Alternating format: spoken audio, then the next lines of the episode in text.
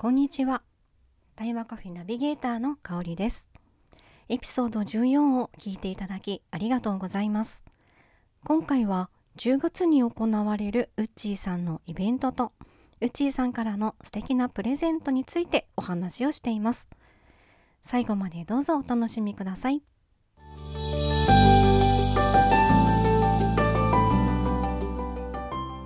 こんにちは。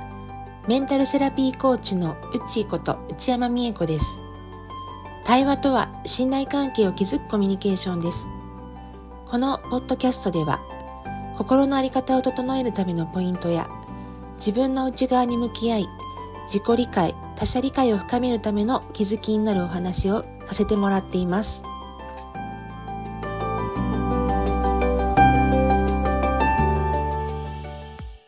皆さんこんにちは9月になってもまだまだ暑いと思うんですけれどもちょっとずつね朝晩こう涼しい風が吹いて空が秋らしくなってきたななんて思ってるんですけれども、うん、うちさんはあのいかがお過ごしでしょうか？私はですねあの皆さんに言ったこともあると思うんですけどちょっと腰を痛めてしまって、はい、7月ぐらいに、で、うんうん、なんかすごく体と向き合った日々ででもう、あの、検査もして、何ともないっていうのが分かったので、はい、ひたすら今、こう、体を動かして、あの、使い方をしっかりとしたりとか、あと、あの、筋肉、そのインナーマッスルみたいなところを、こう鍛えるみたいなところをして、本当に自分の体、体調とか体と向き合っていたっていう感じです。そうなんですね。うん、こう自分の何でしょう痛みとかがある時って動くのやめちゃいそうなんですけどあえて動くっていう。そうなんですよ。そう。そうですね。そうなんかやっぱり痛みってすごく恐怖とか不安とかなんか痛みを感じるたんびにネガティブな気持ちがすごく出てきてこのまま治れなかったらどうしようっていう気持ちになったりもしたんだけど、やっぱりなんか検査をしてしっかり問題ないっていうのも分かったし、先生がもう治療方針としてリハビリをしっかりやって体を動かしましょうってなんか言ってくれたら、なんかそこがすごく自分で気持ちが楽なところで、そうなんですね。だから専門家のそういう言葉ってなんかこうありがたいなと思いながら、うん、あの、聞いてました。そうなんですか。ね、早く良くなって、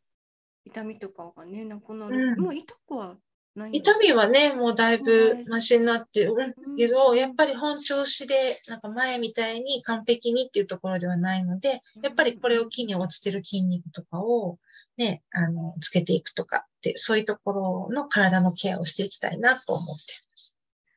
そうなんですね。じゃあ、ね、ゆっくりとゆっくり動かしながらっていう感じで無理しないようにしてください。はい、ありがとうございます。ところで、うっちーさん、あの、10月の7日にイベントをされるというふうに聞いたんですけれども、ちょっと詳しく教えていただいてもいいですか？はい、そうなんですよ。あのハワイに在住の上田あゆみさんっていう方が、はい、あのまずは大阪でマネージャーを募集したんですよね。で、うん、大阪とか京都とか、その期間、何日間かを、まあ、えっと、一緒に移動して、で、泊まって少しお手伝いするっていうのを募集していたときに、あ、なんか面白そうやなと思って、で、あの、手を挙げたら、そしたら、あの、あゆみさんの方から、あのぜひお願いしますっていう感じで、お仕事はいただいてたんだけど、その後で、なんか、うっちーさん、ワークショップしませんか？みたいなのを言われて、あ、なんか面白そうかなと思って、で、えー、開催することになったんだけど、内容はもうすっごくパパパッと決まって、で、私は、あの、3月に、ね、かおりさんとまみさんと一緒にワークショップね、させてもらっていたっていうところの、あの、対話カフェで、あの、3月にさせてもらってたので、同じように、調創診断のセルフのワークショップをしようかなっていうふうに、えー、思っていたら、そしたら、あの、あゆみさんは、あ、そしたら、あの音浴、音浴ってね、なんかどんなんかわかります？いや、なんか音音を浴びるって書くってことですよね。そうそうそうう。うんえー、なんかどんな感じでもすごく癒されそうなイメージがあるなって思ってるんですけど。初めてで、あ、こんなんがあるんやと思って、音に本当にね、あの、満たされるみたいな感覚とかあと、その後にトーニングって言って、ちょっと声をね、出して、自分の声を出しながらやる。なんか、な私の中ではこう、サウンドヒーリング的な感じなものなのかなってちょっとイメージして、全然まだ、あの、実際に受けたことがないので楽しみなんだけど、っていう、そのコラボを、あの、させてもらう予定で、はい、素敵ですね。なんかうん今回場所は京都でされるんですよね。そうそうそう。京都で、えーあゆみちゃんがその鞍馬に行く。鞍馬に、鞍馬って知ってます？聖なんか結構聖地というか、なんかね、はい。ヒーリングスポど、ット。どんな場所なのか知らなかったです。うん。そういうじゃあ特別な場所なうんんです、ね。鞍馬のね、方に行くって言ってて、まあその、えっと、京都に行く立ち寄る際に、あの、会場もいいところがあるので、ってご紹介してもらって、で、あの、やるんですけど、実は私、あの、リアルでお会いしたことなくって、ああ、そうあゆみ。さんと。うん、でも、ズームで何回かお話ししてもら、させてもらったりとか、あと、あの、メッセンジャーでやり取りするだけでも、うん。なんかもう、この人柄とかマインドってなんかこう伝わっうん。てきますよね。これ、な、うんなん、うんそうですこれって何なんだろう？このなんか独特の、このオンラインの世界でも、うんすごく伝わってくるっていう人うんがいるっていうのは、なんかすごくここ何年間かで思うんだけど、だから全然リアルで会ってないってことが、あの、不安には、不安要素には全然ならなくって、うんうんうん。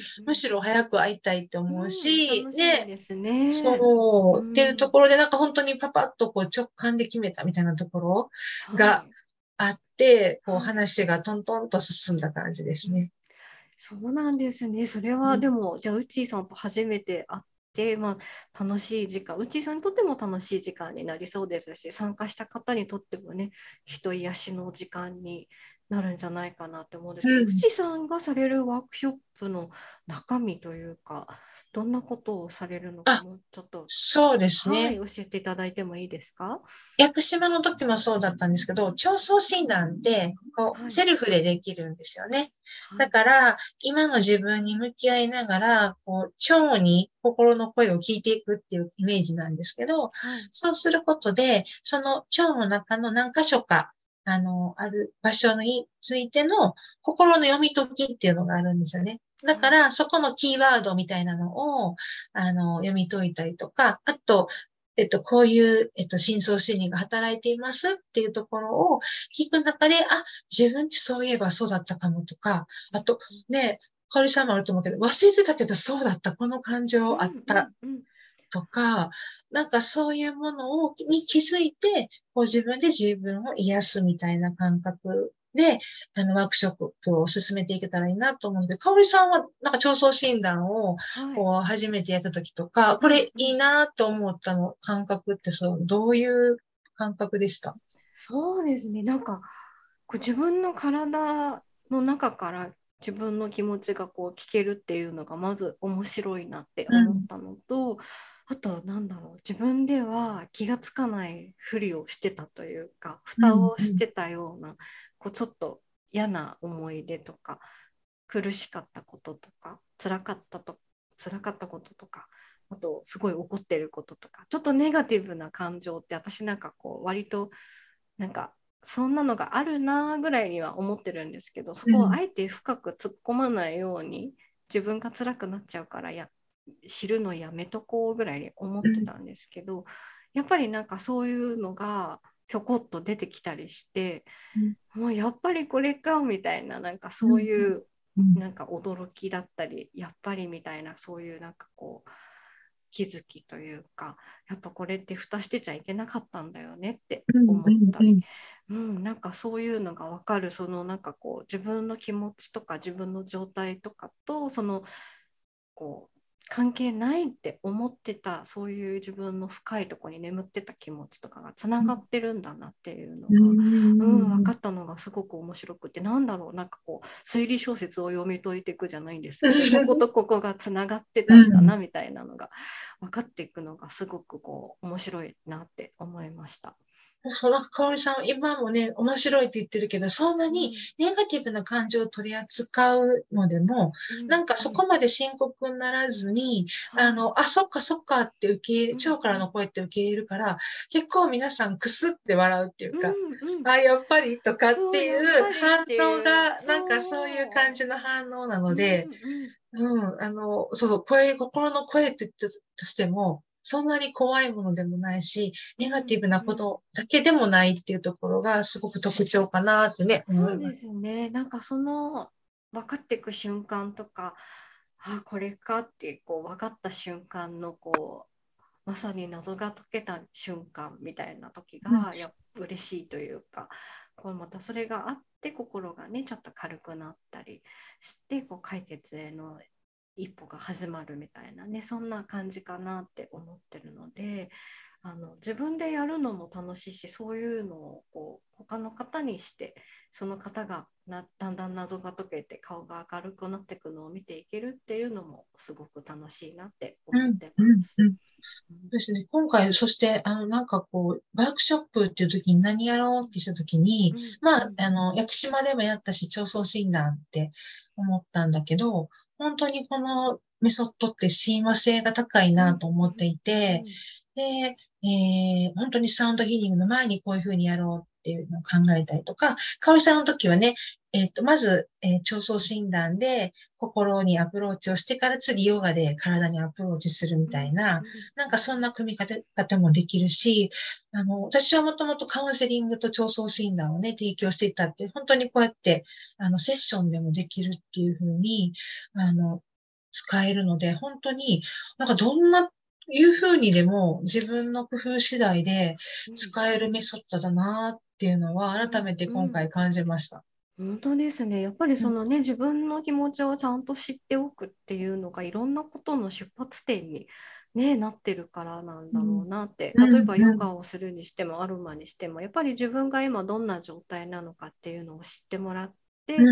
でそこからどうしてどうやっていきたいかとかどうしていくかみたいなそんな感じでねヨガとかアロマとか、うん、そのサウンドヒーリングとかもそうなんだと思うんですけどそうやって次のステップに進んでいくためにはやっぱりまずはね自分を知っていただくっていうのがね大事なのかなって思います。はいうん、また報告しますね、ワークショップの後ね。うん、教えてください、そのサウンドヒーリングもね、ちょっとすごい興味があるので、どんな様子かすごく知りたいです。はい。ねえ。あじゃあそれも、えーと、それが10月7日に京都でされるということで、はい、こちらはお申し込みはまだ大丈夫なんでしょうか？若干定員をあの調整できるので、一度、あ、ね、あの、はい、今からでもご興味ある方、あの、はい、お問い合わせいただいたらと思います。はい、はい、ということであの京都に10月7日行けるよっていう方はうちさんに連絡してみてください。はい、はい、それともう一つうちさん何か今プレゼントの企画をされてるというふうに聞いたんですけどこちらはどんなことをされてるんですか？はい。あの、私よくこうやって調創診断っていうね、お話、腸から心の声を聞くっていうお話とかさせてもらったときに、あの、まあ、体験に、あの、来ていただくっていうのもあるんですけれども、なんかもう少し皆さんに気軽な感じで、こう、腸相診断のことを知ってもらいたいなと思って、で、プレゼント、PDF を、あの、作ったんですよ、この度ね。で、はい、心と腸のチェックシートっていうものがありまして、はい、で、その中に少し腸相診断のメソッドの、なぜ腸から心の声が聞けるんだろうみたいなところのね、あの、説明とか、あと簡単な簡易的な、あの、自分でできる、あの、ね、心と腸のチェック、えっと、簡易的な腸相診断みたいなものができるえー、シート、PDF を作ったので、それを今、あの、皆さんにご興味のある方にプレゼントをさせてもらってます。そうなんですね。じゃあ、調創診断まだやったことないよっていう人にとっても、気軽に調創診断のことを知っていただける、うん、そんなプレゼントになっているんですね。はい。はいはい。こちらはどういうふうにしたらプレゼントをしていただけるんでしょうか？あはい。お申し込みの URL がありますので、はい、えっと、それをまたこのポッドキャストの、えっと、概要欄にも話せていただきますし、あと私、あの、Facebook で投稿させてもらっているときに、そこをお知らせで、あの、PDF 貼り付けてありますので、どちらからでもわかるようにしておきますので、ぜひこのね、機会にプレゼントを受け取っていただけたらなと思います。はい、わかりました。こちらは期限とか定員とかはありますか？あ、えっ、ー、と、今のところ、もう PDF は、あの、特に期限とか、あのね、定員はたくさんの人にと思うのですけども、はい、そして一応10月の上旬ぐらいまでで一旦プレゼントの期限は切りたいかなと思ってますけど、はい、はい、今の段階では特に期限はまだ決めてません。ので、はい、いつでも大丈夫です。わかりました。じゃあ、ご興味のある方は、ぜひね、そのプレゼントも受け取取っていただいてあの調創診断今ね内さん話されてたんですけど簡易的なものもねあのご自分でやっていただけるようなあのチェックシートになっているようなのでぜひこちらも試していただきたいと思います。はい、はい。心と腸のチェックシートってなんかもう名前からして結構私としてはワクワクしちゃう感じなんですけれども。はい。あの上層診断もすいません。ちょっと今日先に調創診断が何かっていうのをあえてあの話していなかったんですけれども、えーと、この対話カフェのポッドキャストの初めの方で調創診断そうですねっていう、はい、エピソードを、うん、あのやってます。確かエピソード2つ目かな、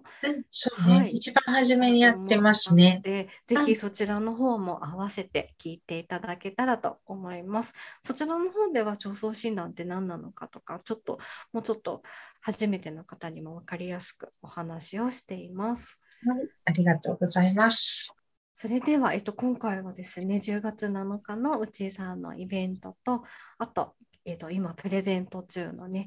心と腸のチェックシートについて今日は話をしていただきました。内さんありがとうございました。ありがとうございました。はい、また京都の報告楽しみにしておいてください。はい、ぜひぜひお願いします。はい、はい、エピソード聞いてくださった皆さんもありがとうございました。はい、ありがとうございました。またお会いしましょう。はい、また次のエピソードも楽しみにしていてくださいね。ありがとうございました。